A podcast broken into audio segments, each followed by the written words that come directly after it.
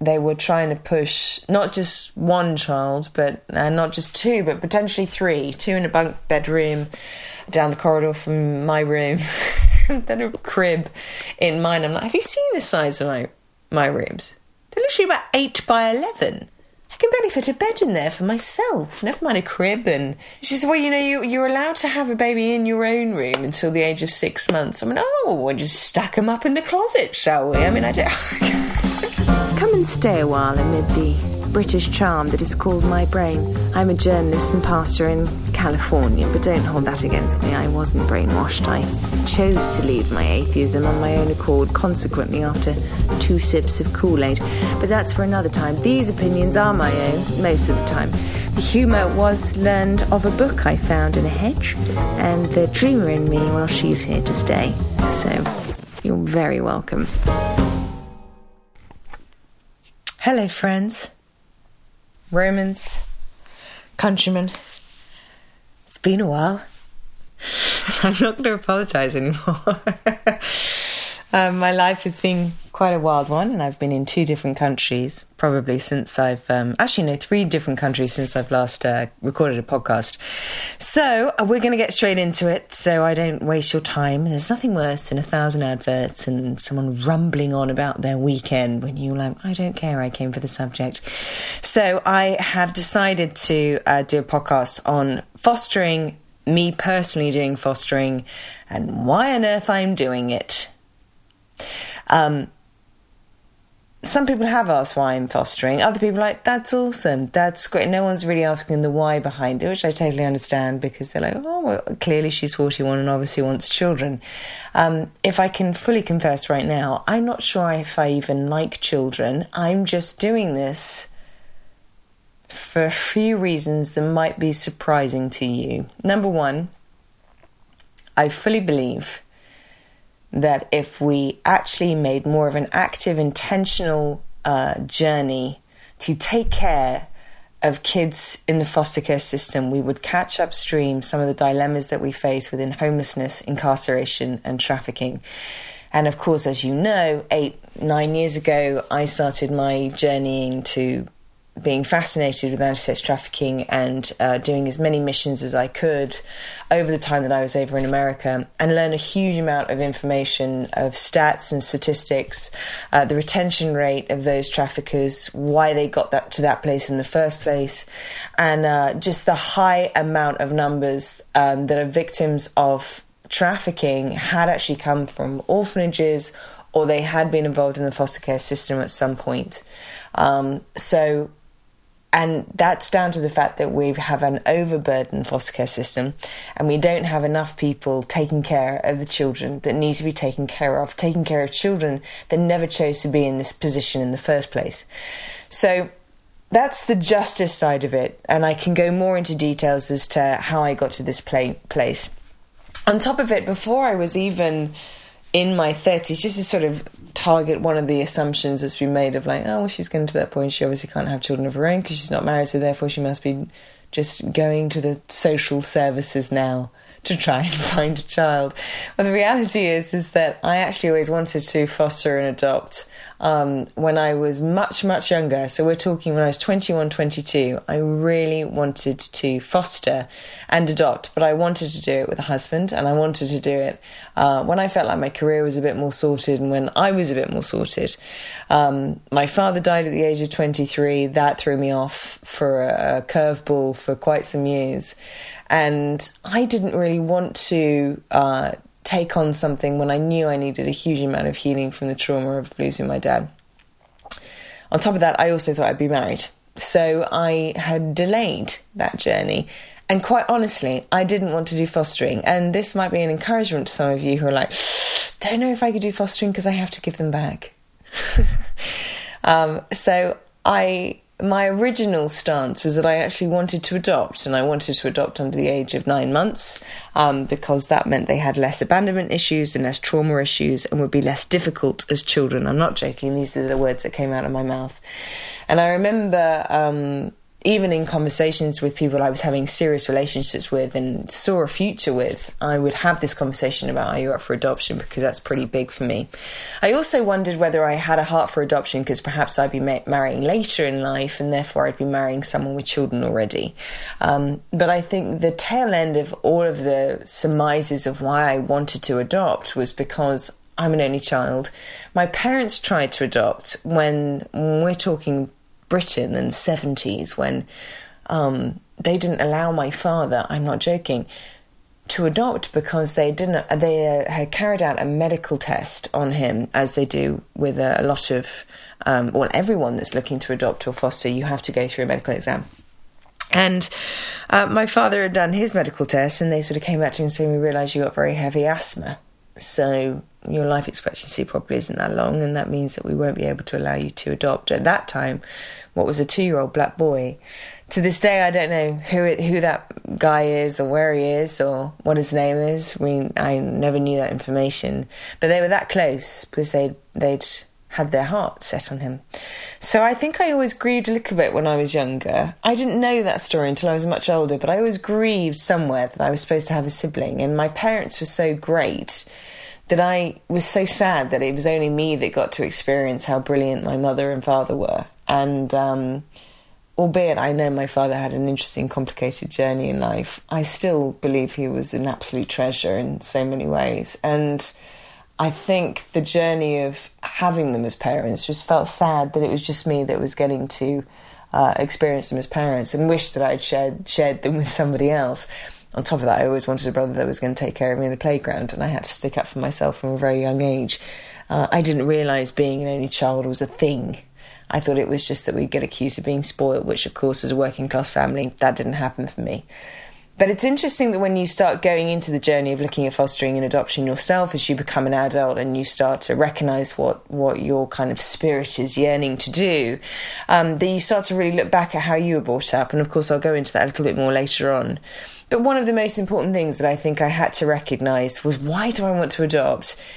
And I had to answer the question that my mother had asked me a few years ago, very solemnly and very seriously over dinner. We were out in a pub somewhere, I think we were having a Sunday roast, and she said, I'm only going to ask you this once in your life. And um, there's no right or wrong answer. I'm just asking for an honest answer.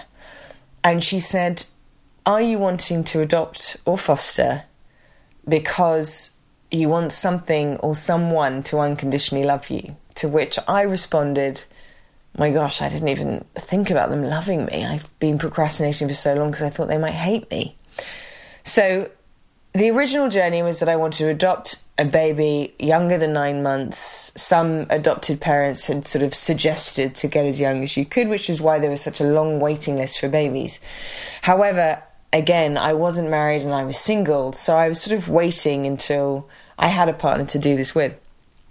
Um, but what's kind of brilliant and beautiful about the journey as a single looking into adoption and fostering is that you are very, very careful about who you choose to be your lifelong partner because you're already looking at them as whether they're a good father figure, whether they have a good archetype of fathering in them um, that would be a great example of integrity and strength to anyone that comes into our world because you're not just dealing with children, you're dealing with children that have been trapped in trauma and have been facing trauma from a very, very young age. I don't know if any of you have listened to the audiobook or read the book of what happened to you, but within there, there's an awful lot of stories and cases about foster children trapped in the system and the trigger responses. So you're dealing with an awful lot of trauma, which is another reason why I was procrastinating for so long.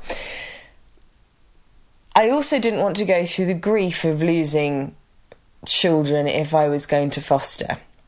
So I actually had a point blank, absolutely not not doing fostering, I'll just cry all the time. And I cry enough on a daily basis, whether it's kindness, gratitude, laughter, or general trauma from something. So, therefore, I don't need anything to add on to the tears of heartbreak. Um, I'm a fairly happy person but I also am a very emotional person, and so when I I um, I feel stuff quite easily, and I I'm very aware I could get attached. And although I've had a great journey of navigating how to move on after relationships have finished, in my life, it didn't mean that I wanted to do that with children. And so I actually poo pooed the entire idea and decided that I would wait until I adopted. Until I was about 35. And then when I was 35 years of age, I had a dream. And at that time, I was also feeling incredibly hopeless about my life. I thought by that point I would have been married. And I, um, although I'd had some beautiful relationships, not one of them felt like they were my husband, the one that I was going to do life with. I fully believe in three very simplistic things that you need to have in order for a relationship to thrive and have longevity. To have to share the same core values, to both be able to laugh at and with each other, and to have a huge amount of respect for each other. I think those are three pretty brilliant fundamental things to have in a relationship. And if you don't have them, please don't marry them. Um, and that's actually saved me from an awful lot of heartbreak in the, in the first place on top of that, I would say that the journey that I've been on as a single has actually helped me strengthen, take care of myself, not rely on a spouse or somebody else to help me out. However, I would say the need and the necessity for a community has been incredibly important. Um, so as I was at 35, I, I hadn't built perhaps enough history with the Lord or within my life and within my faith to believe that I could do this alone. Um, but I did have a very poignant dream over the summer with them when I was 35, and I think I just started pastoring um, that year, and I'd had a dream, and I'm sure I've shared this dream potentially in a workshop. So for any of those that have been in the workshop, I'm sorry that I'm repeating myself. But I had a dream, and I kept this dream to myself for a year and a half until I shared it with anyone other than um, my mother and um, um, and uh, Bill Johnson. Those are the only two because Bill and I were having coffee the next morning, and so I told him because it was just such a vivid dream. Um, and Bill had listed off the prophets that he wished were alive to be able to interpret the dream, but they were no longer. Um, but the dream was this: I was sitting in an airport lounge and I'm reading a newspaper. I'm li- I'm in London Heathrow Airport. I'm reading this newspaper. Everything is bright and full of colour. Um, I n- only have black and white dreams. If it's in colour, um, I'm it's normally the Lord. If it's in black and white, it's normally my fear. I'm not suggesting that's prophetic. I'm just saying that's what I've recognized over my journey in my life. So this is full of color. It's very vivid, um, and I could even picture the patterns in the seats of the airport lounge. I'm reading this newspaper. I believe it's the Daily Telegraph, and uh, a flight agent came, comes over and she says, um, "Miss Lloyd, no, Miss, Miss Lloyd." Um, your baby is over there in the in the carrier over there whenever you're ready to collect him. And i went i don't have a baby. And she went you do. Remember we had an agreement. And i looked around thinking she's absolutely bonkers. And i looked around going does anyone else think this woman should be arrested for just pure insanity? Anyone knows right now that i'm fairly well dressed i have a laptop i'm a business career woman and i do not have a baby if I did, I'd have some amount of throw up on me somewhere, surely. Anyone with me? No? No? None of you listening? Okay, brilliant. Looked around, no one was listening. And she uh, smiled, saying, Thanks very much. I continued to read my newspaper and just pretended that that didn't just happen. Everyone boards the flight, and as I show my boarding pass and my passport, the baby carrier, lo and behold, is on a table next to the gate with a baby in it, and no parent is attached to this child. It's about three or four months old and it's a boy. I grab the baby carrier going, oh my gosh, everyone's forgotten this child. And I obviously must go and give this child to their parent. So I get on the flight and I make an announcement verbally to everyone going, it's probably slightly embarrassing, but someone has left their baby on the plane, um, off the plane, and I've got it here with me. I'm just going to leave it in the seat. So if anyone wants to come and collect it, you're welcome to come and get it, and we'll all keep our eyes on our screens so it's just avoiding the embarrassment of the fact you just forgot your child in the airport lounge. Okay, thanks so much. So I go back to my seat, I watch a movie for about half an hour, the plane takes off, and I'm looking back and no one's grabbed this child, and I'm thinking, dang, what is going on? So I walked back, I grabbed the baby, and um, baby's getting a bit fussy by this point, understandably. And um, so I put him on my lap, and I'm incredibly clumsy with it. And he, uh, I don't know what to do with it. I don't know how to hold its head or hold its neck. Obviously, not by its neck, because that would be a bit awkward, um, and might put might be the dream to put me off ever touching a um, a baby or child ever again um, with any form of loving kindness. So I um, basically uh, took this child, put him on my lap, and um, all of a sudden he grabbed my thumb, and I had this overwhelming sense of, oh, the kid needs me. And it was probably the closest I can imagine to being maternal. I'm not actually all that maternal, despite what some of you wonderful people have been saying. I've uh, and have been very encouraging, saying you're going to be a fantastic foster mum. I've always been quite um, goal orientated and um, career driven, and uh, I was always quite nervous about pregnancy. To be honest with you, I, I'm I'm an emetophobe. I was very terrified of being sick, and I've got plenty of those stories of my phobia flying in full colours over my lifetime. Um, I'm much better with throwing up now, but gosh, there was a time during my 20s and 30s where I just I really couldn't be anywhere near anyone throwing up or feeling sick. And if I did, I was walking the fields of nature for many hours. So uh, morning sickness was a big no-no for me, and so I wasn't all that fussed about wanting or needing to be pregnant. Again, um, I'm not suggesting that the Lord gives us things like emetophobia, but perhaps that was a blessing for me, um, and it certainly is a thing that helped me not ever take drugs or be a coke addict, which could have been an easy path for me given the fact that I worked in advertising.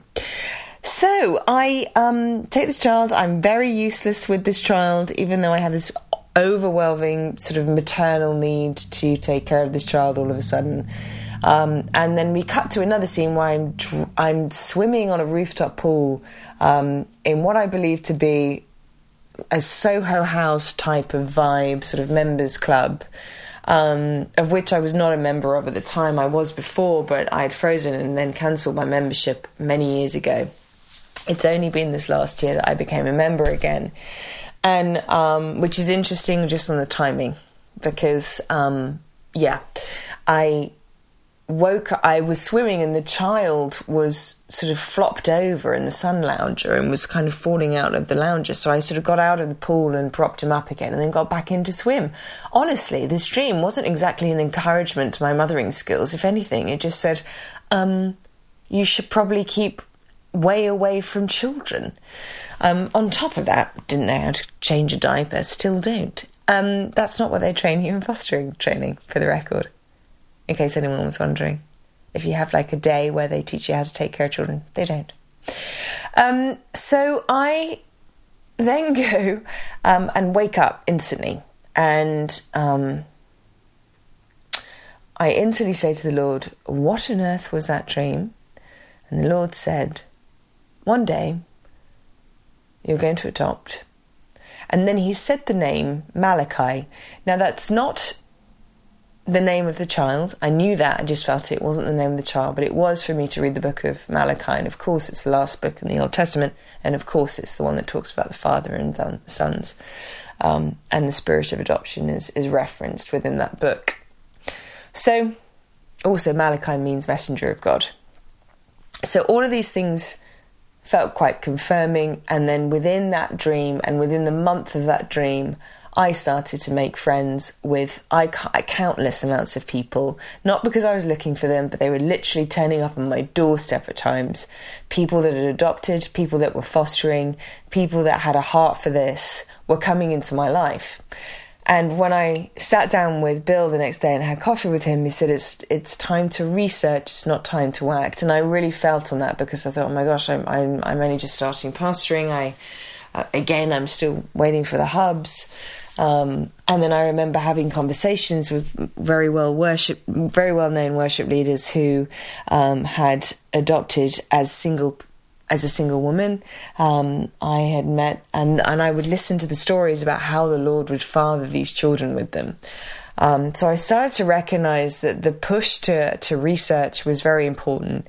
And I would ask at any given moment, any opportunity that I could have with anyone that was involved in the foster care system or adoptive journey um, to give me as much information as they possibly could. And I asked very honest, very upfront questions that probably made people feel very uncomfortable at the time. Um, but it felt like I, have had um, just an absolute determination to know as much as I possibly could. I was DMing people that were foster, single foster people across the world, and um, uh, and I'll reference some of those people in in a little bit. So I started researching, and I was still only researching about adoption again to be very clear because I wanted to make sure they were as little little traumatized as possible, as little abandonment issues as possible, as little behavioral issues as possible, and therefore we're going to have a nice cozy little baby to take care of. And hopefully by the time I'm ready in research, I'll have the guy and we can all be a happy family as we are cozy little Christian number somewhere in a house in California. Oh, how we laugh now because now, of course, um, we're getting into my late 30s. And by this point, I'm doing enough research to uh, learn how it seems that adoption, especially in America, was an incredibly expensive process, and uh, people were getting their hearts very set on babies, whether they were born or not um, and the legal repercussions that I've seen with so many friends who've had failed adoptions and ones that fell through. Uh, the you know stories of my friends going to the hospital to go and collect the baby and coming back to a car with an empty baby car seat because the the, the biological mother had changed her mind. Um, and I was, I think I was privy to ex- being exposed to these stories, recognizing even if you do sign up for the, um, oh yeah, we've got, we've, we've attached you to a birth mother, we've attached you to all these things. Uh, it should be a cozy ride. So many things can go wrong because obviously this is humanity and this is life and this is biological urgings and the fear of not doing a good job, but then the strength all of a sudden the courage to be able to take care of their own child comes up and it's bittersweet because you want them to stay with their biological. Um, and yet there's this yearning that can happen for you to have your own. And so I was thankful that I was being witness to this stuff. And I was very thankful that I had friends that could be that honest and that vulnerable about their process. And equally, I was seeing so many thousands, and here are some statistics 400,000 children are currently in the foster care system in America. Out of those 400,000, there are 130,000 that cannot be re- reunited with their legal biological parents. So, therefore, they are legally waiting for a forever family. Out of those 130,000, only 1% will take anyone over the age of eight. Just to give you a contrast of the church and the contribution of the church, there are 400,000 churches in America. That means that one family in every three congregations only needs to adopt one child from one family in every three congregations to wipe out that number that are legally waiting for a forever home, that are stuck in the foster care system and are likely to transition out if people don't take them in. Now, if those people are transitioning out, you can bet your bottom dollar that the statistics of the crime and the homelessness and the mental health issues and the trafficking issues all go skyrocketing because they never got to experience the understanding of a solid and steadfast family. Now, I'm very aware that as I was going through this journey of even just being a single mother and adopting, let's say I ha- wasn't getting any closer to finding someone that I really wanted to settle down with and enjoy the brilliance of. Well, I was now faced with a question of like, what if I adopt as a single mother? And of course, what I was finding is the church were often trying to dissuade me from doing that because they didn't believe that it was good for the child and they didn't want to promote single parent families. They wanted to promote the traditional family, which was a mother and a father taking care of a child. Now, the problem that we have with that is statistically, um, we are getting into a situation now where by the year 2030, 45% of prime working age women between 25 and 44 in the US will be single. That's the largest share in history, up to 41% in. Uh, uh, 2018. And so, according to a 35 page study titled The Rise of the She Economy by investment bank Morgan Stanley, in total, the single women population will grow by an average annual rate of 1.2% through to 2030 to 77.5 million, compared with a 0.8% growth rate for the overall US population what I'm trying to tell you, and obviously with the the rise and the liberal journey of the LGBTQ plus movement, we are now in a situation where women will be more single than ever before. I'm not declaring that over the world. Things can change rapidly and for all sorts of weird and wonderful reasons. But unless we start to get actually a better um, narrative around marriage, unless we get a better narrative around actually healthy relationships, and unless we can change somewhere the dynamic of hookup apps and everyone getting their emotional and physical needs met without any kind of commitment, this is going to be the stat. So, therefore, what do we do then with the orphans and the children of the world that have never actually asked for much other than a tiny bit of love. At some point, we as singles actually have to start defining family. And in the hope that we will actually connect with someone, I still hope that I will find someone, a partner to do this with. But I realized I actually gave a deadline to a point where I'm like, I'm going to wait until I'm 40 if no one comes comes and I obviously will do whatever I can to activate and initiate the ability and the availability for my own heart to be open to relationships um, without any sense of sort of desperation and codependency. I will wait until I'm 40, and then at the age of 40, I will research, as in train, to go into the social services and um, and be a qualified foster parent where was the flip between adoption to fostering? So this is where I'll go next. I um, was seeing, you know, many Christian families who had a decent amount of money be raising thirty to fifty thousand uh, dollars in order to be matched with a birth parent and to take a child, a baby, quite literally from the hospital into their own loving arms, and uh, and having beautiful relationships with the biological parents as well as. Um, uh, create and cultivate good communication around those children who are coming into their own homes. And they were also people that um, felt very strongly about pro life, and rightly so. If you're going to be pro life, you're going to have to be uh, very proactive about being involved in the foster care system because plenty of people when I was working in pregnancy crisis counselling and post abortion counselling. Uh, the number one reason why people were were aborting because they didn't trust the foster care system to take care of their child, and they didn't trust that adoption had secure enough systems in order to make sure that that child had the same remaining parents forever. Um, and so, with that, um, it's one thing having your mouth covered with red tape on the steps, but are you actually doing anything for the foster care system or social services? Because that's actually a, a solution that you're bringing to a problem, not more punishment and not more condemnation. We don't need any more, more of that. I think the American church have done a really good job of that so far. Sorry, but I'm just getting a bit tired of everyone's opinions when people aren't actually acting on what they believe and so I recognised that I felt very passionate from from the years of when I was a pregnancy crisis counsellor, taking care of people in really awful situations, horrific stories that I wouldn't even dare share out publicly. But I, I saw all the sides of a woman in pregnancy crisis, and I've been privy to people who had had abortions, and 10 years later they're wondering what happened to the fetus of their child. The grief of abortion is extremely strong and I don't think we've done a very good job so far as the church of doing it, of handling that subject very well. Um, but I am encouraged to see churches who are from the front talking about the importance of fostering and adoption so that we do give some women other options and other choices and might be ones that could create the opportunity for their baby that they know they need to give up. Um, but give it a chance to have a life because they can trust the family taking it on. So it's one thing having the um, adoption journey and, and the idea of that, but again, I, I, I didn't feel ready, I didn't feel equipped, and I um, I really wanted to know that um, I could give this child a good life.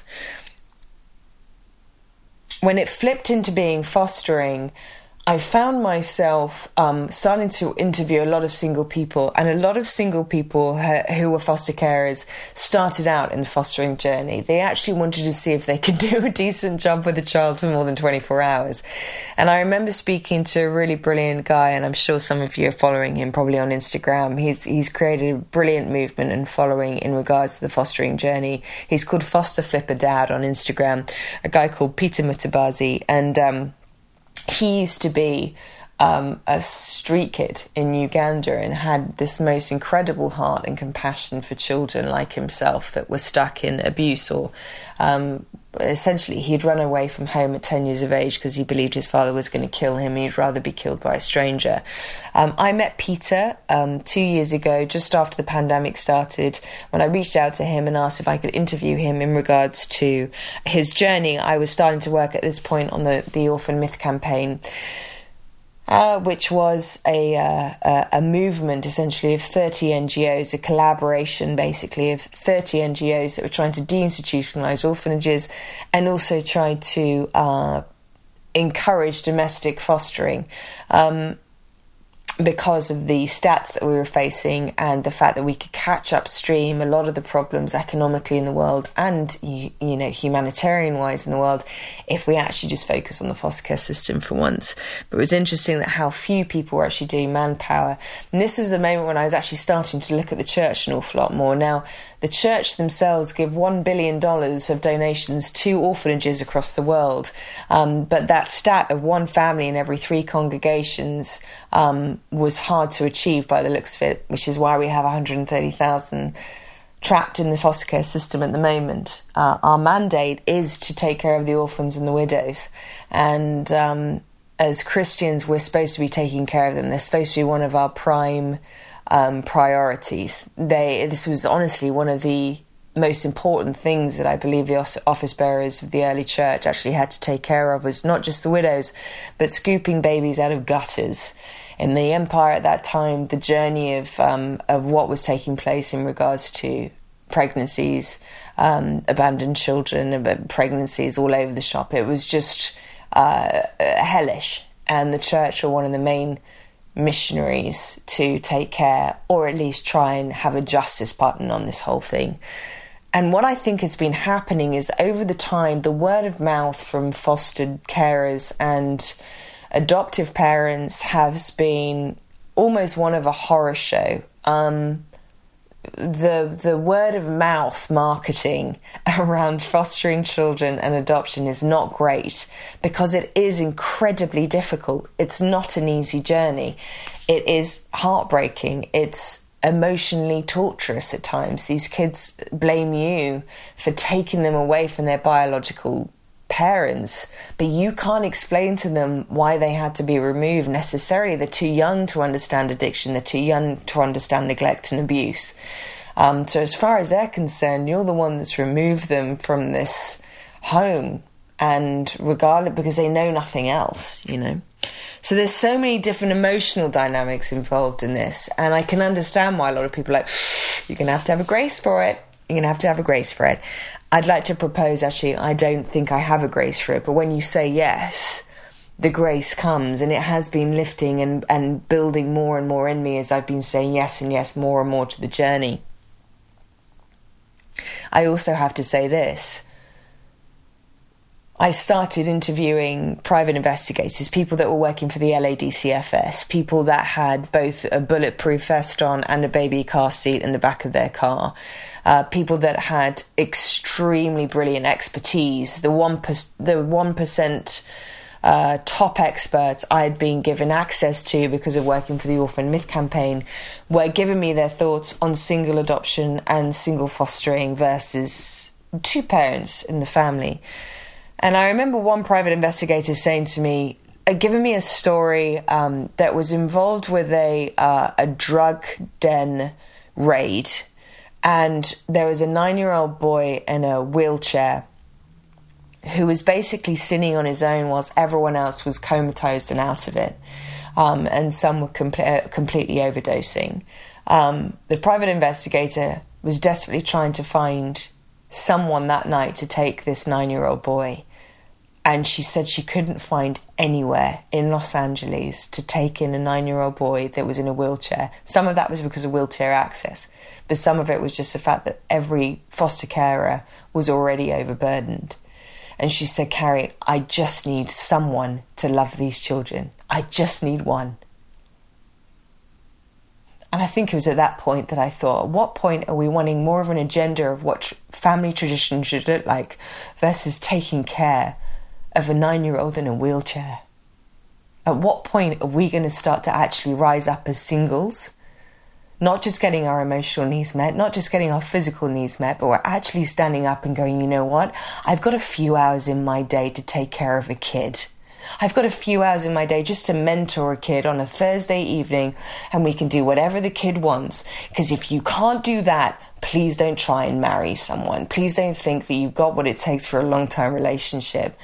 And I remember uh, the very brilliant Joe Ritchie, who is a gosh, I don't even know where to begin on describing how brilliant he is, but um, he's probably one of my, he is one of my heroes in my life. He's a father of one of my friends. And he had actually said that, you know, there are lots of guys out there wanting to find their wife, a lot of Christian people wanting to find their spouse, and yet I can't seem to find enough people to give two to three hours a week just to spend time with a child in the foster care system and that makes me very concerned about the character development or the maturity of these people, which I completely agreed with. And so I, I started to listen a little bit more onto the need for fostering, the need for time out, the need for safety um, for these children. And actually, the whole point of fostering is for reunification. Um, and to actually help the family eh, either have time out so that they can actually restore themselves, get rehabilitation, get the resources they need, get the therapy they need in order to be able to become better parents for these children. And on top of that, sometimes it's incredibly helpful to have single parents because you don't know if these children have been raped or sexually abused, in which case they can't be anywhere near um, potentially a father figure, they need a few months just to be able to go through a bit of healing. Well, of course, it takes longer than a few months, but just for safety, just for general protection. Uh, it's actually been very useful to have single foster parents in the time of crisis, um, just so they can have a little time out, a little quiet, a little silence to be able to regain the courage and the ability to reunite them with their parents, or if the parents have to go to prison, uh, then we find them uh, more of a, a, stable, steadfast home. And I have seen the most phenomenal single parents do the most brilliant job of being steadfast. And amazingly, if we are stepping up to the mark and going, Lord, you're welcome to stretch me now, you're welcome to um, take my life and use it for the benefit of a child that. Um, is going to be stuck somewhere tonight if I don't give my spare room to them. When I started to realize all it really required outside of love and some patience was a spare room, it made me realize that I was going to need to start looking for a place with a spare room. And uh, Los Angeles being, you know, as expensive as um, Buckingham Palace, I, I am assuming to rent a room. Um, I decided to move back to my home in Redding, California. Fortunately, both of my homes I rented out, and I always felt that I was supposed to keep them. Um, but again, I was just making these shifts and changes, slowly, slowly stepping towards the possibility of making more space for children to, to turn up. Um, on top of that, I also wanted to look into the character behind those who had stayed being able to foster children longer than a year. The burnout rate for foster carers is. Uh, 50% dropout after the first year. And there are certain com- uh, charities like the Mockingbird Society that create constellations and hubs for families that need support, and uh, they create basically communities around that foster carer family, uh, to which they sort of have ten families around one family to make sure that you know everyone can take a piece of the pie without anyone really getting burnt out. Their attention rate is is very very high because of that. Um, but I also wanted to do character research. I wanted to look at the parents that were able to survive and go through it and not let it be a meltdown for them and not put them through huge amounts of trauma. Um, and I found uh, there are some parents that had just actually had told me, you know, until I was fostering, I was fairly insecure, and doing fostering now, I'm very confident. And I thought, oh gosh, I thought it would be the opposite, to be honest with you. I thought these kids were just going to destroy every bit of your soul every waking minute. I sound quite foreboding over these children. I'm kind of doing it on purpose so that I get sweetly surprised by their sweetness and their fun and and all the the great rewards that come with fostering. I'm purposely I'm purposely being a bit um, not pessimistic well, maybe it is pessimistic, but I, I would say I'm get I'm purposely trying to be um, uh, realistic about how it could play out. Um, additionally, you know, the social service, uh, the social worker that I'm working with, she basically said, "Oh gosh, I've had about 120 children now over the 17 years I've done this, and I think I've liked five of them." And I went, "Wow, okay." Um, so it's been a really fascinating journey just to kind of to where we've got to now. And I remember it was the likes of Peter Mutabazi and then another friend, Danny Carsons, who seems to be the only single person in Redding, California that is actually that is actually um, doing this. And um, and that's why so many people have contacted me going, Do you know Danny Carsons? And I probably will get her in, on here for a podcast. Uh, but she's been a trooper and uh, she's been sort of guiding me, and talking to me a little bit about the journey and what it's like. And um, she was the one that was sort of advising, you know, as a single, it, it felt very useful for me to have the ages from 5 to 11. Um, especially if you're working during the day and navigating all of that. Um, uh, 5 to 11 felt like a good space for her. I put myself down on the form um, after the first home study to say uh, between 0 to 12. Um, and they were trying to push not just one child, but uh, not just two, but potentially three two in a bunk bedroom down the corridor from my room, then a crib in mine. I'm like, have you seen the size of my, my rooms? They're literally about 8 by 11 can barely fit a bed in there for myself, never mind a crib. And she said, Well, you know, you, you're allowed to have a baby in your own room until the age of six months. I mean, oh, we'll just stack them up in the closet, shall we? I mean, I, don't, I can't even, I don't know whether you recognise, I'm still just one person. So, um, that was an important thing to recognise. And, um, and I and I'm having to learn very quickly where I say no and how to say no. Um, and they're brilliant at accepting your no, which has done a, a, brilliant job in regards to building up trust. And I spoke to the my friends who have been fostering and adopting around here, and they were recommending certain agencies that are really good at matching and really good at knowing, uh, understanding, and learning you. And the whole process, even just of training for fostering, was so fascinating and asked a huge amount about how your parents treated you.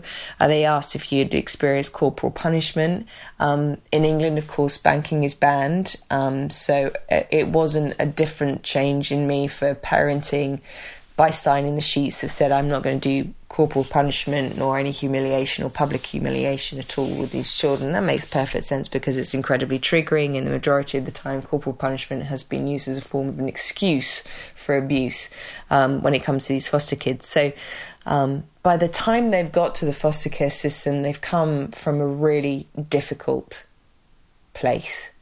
And I, I thought I had to have everything ready and available to. And I realise as I've been going through the training and we're looking at pictures of children, pretty graphic pictures of children where um, they've been uh, both bruised off because they've fallen off a slide or they've been um, intentionally hit by an electrical cord, and we have to learn the differences of the bruising and to recognize the things that we're recognizing on the abuse that they might have seen or, or, we might have witnessed. We're having to report an awful lot for the social workers of their progress, their behavior. We're having to note things that they say or do when they're with us, and obviously, we have to ensure that they visit their biological parents if or if not, the biological parents show up for the visits.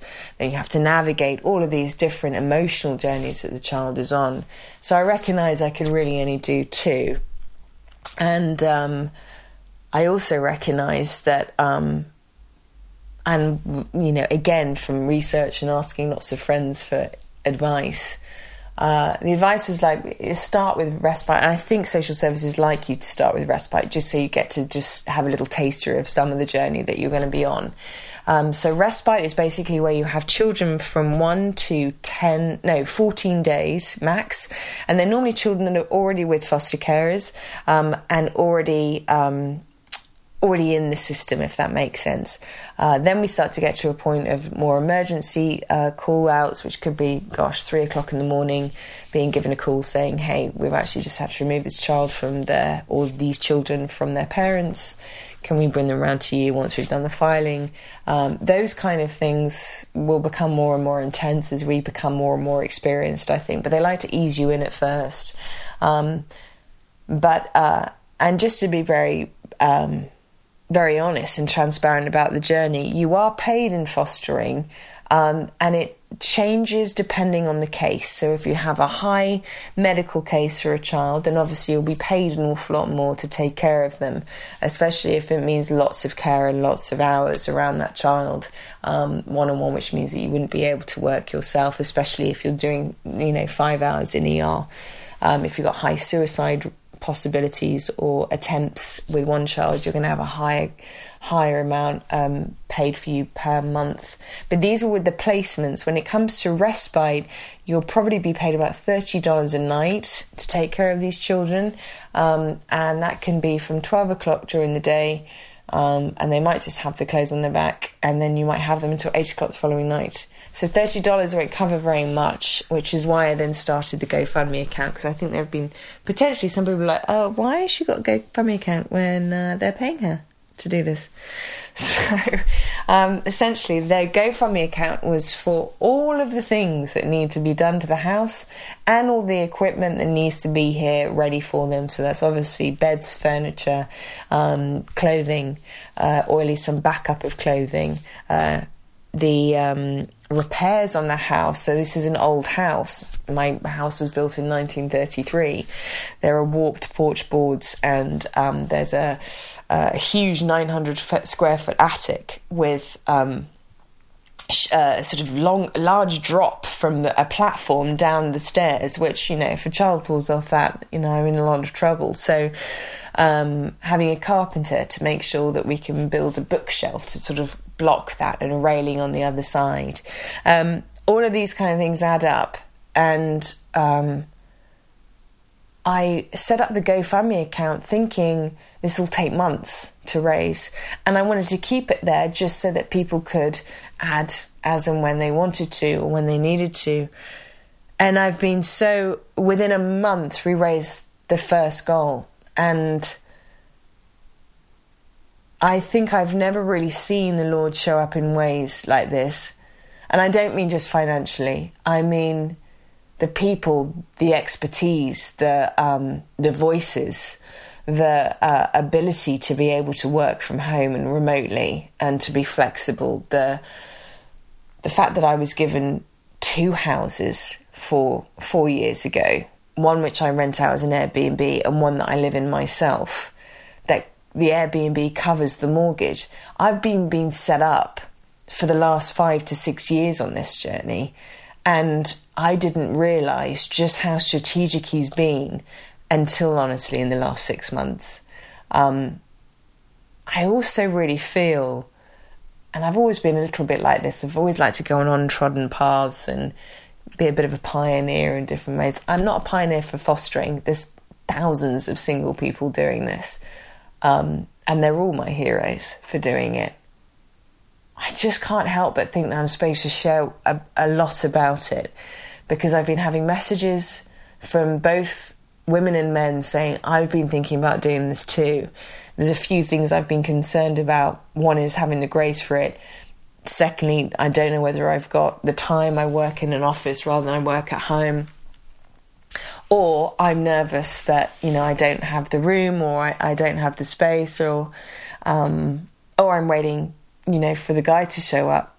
But I've started to recognize that the more I say yes to things even with a thousand unknowns, the more he's showing up in the unknown, the more he's actually been changing my perspective on things that has. And now I get why people are saying, oh, I got so much more confident when I started fostering. I get it now because I have to say, even in dating, I'm a lot more cutthroat when it comes to giving guys who potentially are showing some pretty unhealthy behaviors the light of day. I'm being a bit more cutthroat now. I what I would have allowed months of trying to work through something, I'll I'll give it a week, and um, essentially, it's helped me really know what I need in this journey and what the children need. If anything, here's me coming in thinking that I was going to be helping out some children. And the more I'm doing this, the more I'm like, I think these children are helping me out. And that's not the reason why we're doing it. Um, but I think I got more and more invested into realizing, my gosh, when I first started this journey of wanting to adopt and making sure that I wanted to baby and I wanted to raise the money for it privately and I wanted it to be a private agency and a good agency and not have anything to do with foster care system because they're crazy, um, I realized that was all about me. All of those choices were all about what made me happy and what made me feel less fearful as I started to do more and more research, more and more knowledge gave me more and more courage. And of course, I've met more and more people that were doing this that can do it and showed me that they can do it. And I didn't have, I was losing excuses. And I got to a point where I recognized that um, if I start asking what do they need, then the Lord will provide me with what I need. And also, I'm going to have a much more enjoyable time doing it. And so the journey of like, oh, are you going to adopt? I might do if the right child comes along and I feel like I'm a good match for them, then yeah. But at the time of right now, the key is to take care of a child that needs a bed for the night and to try and help not just the child but the families in total. And I'm not coming in as a martyr and rescuing the families, it's not that at all. It's messy, it's gross, it's ugly, it's it's debauched in many ways. Um, but if you really want to see God show up in your life, sometimes it really helps to go to some of the darkest corners of the world or humanity and uh, and let Him do the miraculous. And so, to all of those who are listening who have been donating to the GoFundMe account, I just want to say thank you there are many of you out there that are thinking about doing this but can't do it just now. And instead, the wraparound support that you're supplying for me is equally as important for all of the foster carers out there that are needing all of this setup and equipment and funds ready to do things for these kids that they need. Um, and equally, if you're thinking about it, now might be the time to research it may not be the time to act, but it might be the time to research. And maybe this episode can help you in your own interest, intrigue, and navigation into it. A couple of non-profits I would suggest following are the likes of America's Kids Belong, who are focused on building trust with the government in each state and filming the faces of these children that are ready for legal adoption. Um, and they have the most gorgeous videos of these kids, and they get dressed up on the day and they get filmed, and they're asked what family meets, and then they ask what their hobbies are, what they want to do, what their dreams are when they get older. Um, and it's very hard not to want to just adopt all of those children, to be quite honest with you. But for all the bad word of mouth marketing that has happened in the foster care system and social services, I have to say, with the children I've met in foster care so far,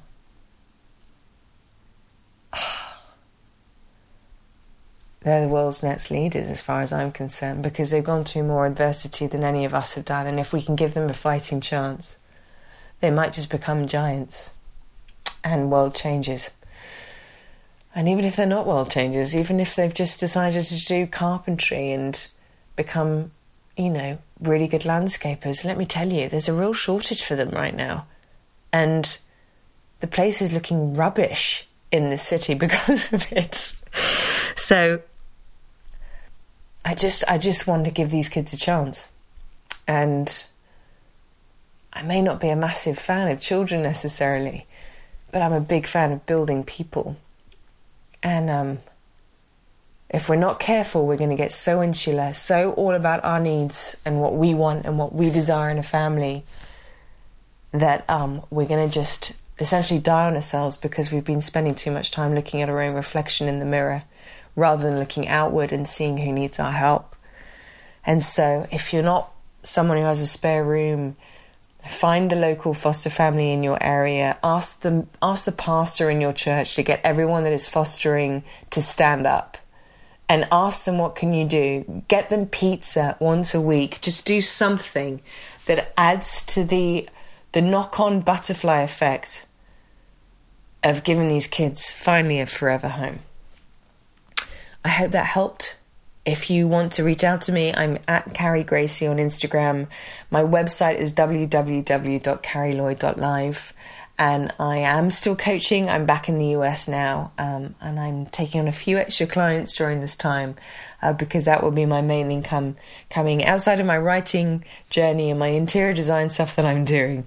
Um, that will be my main income as I take care of these children if there are any of you that are interested in fostering or want to have more of a Zoom call, I am starting to think about potentially doing a Zoom session every two months with expertise foster carers, people that have been in this for a lot longer than me.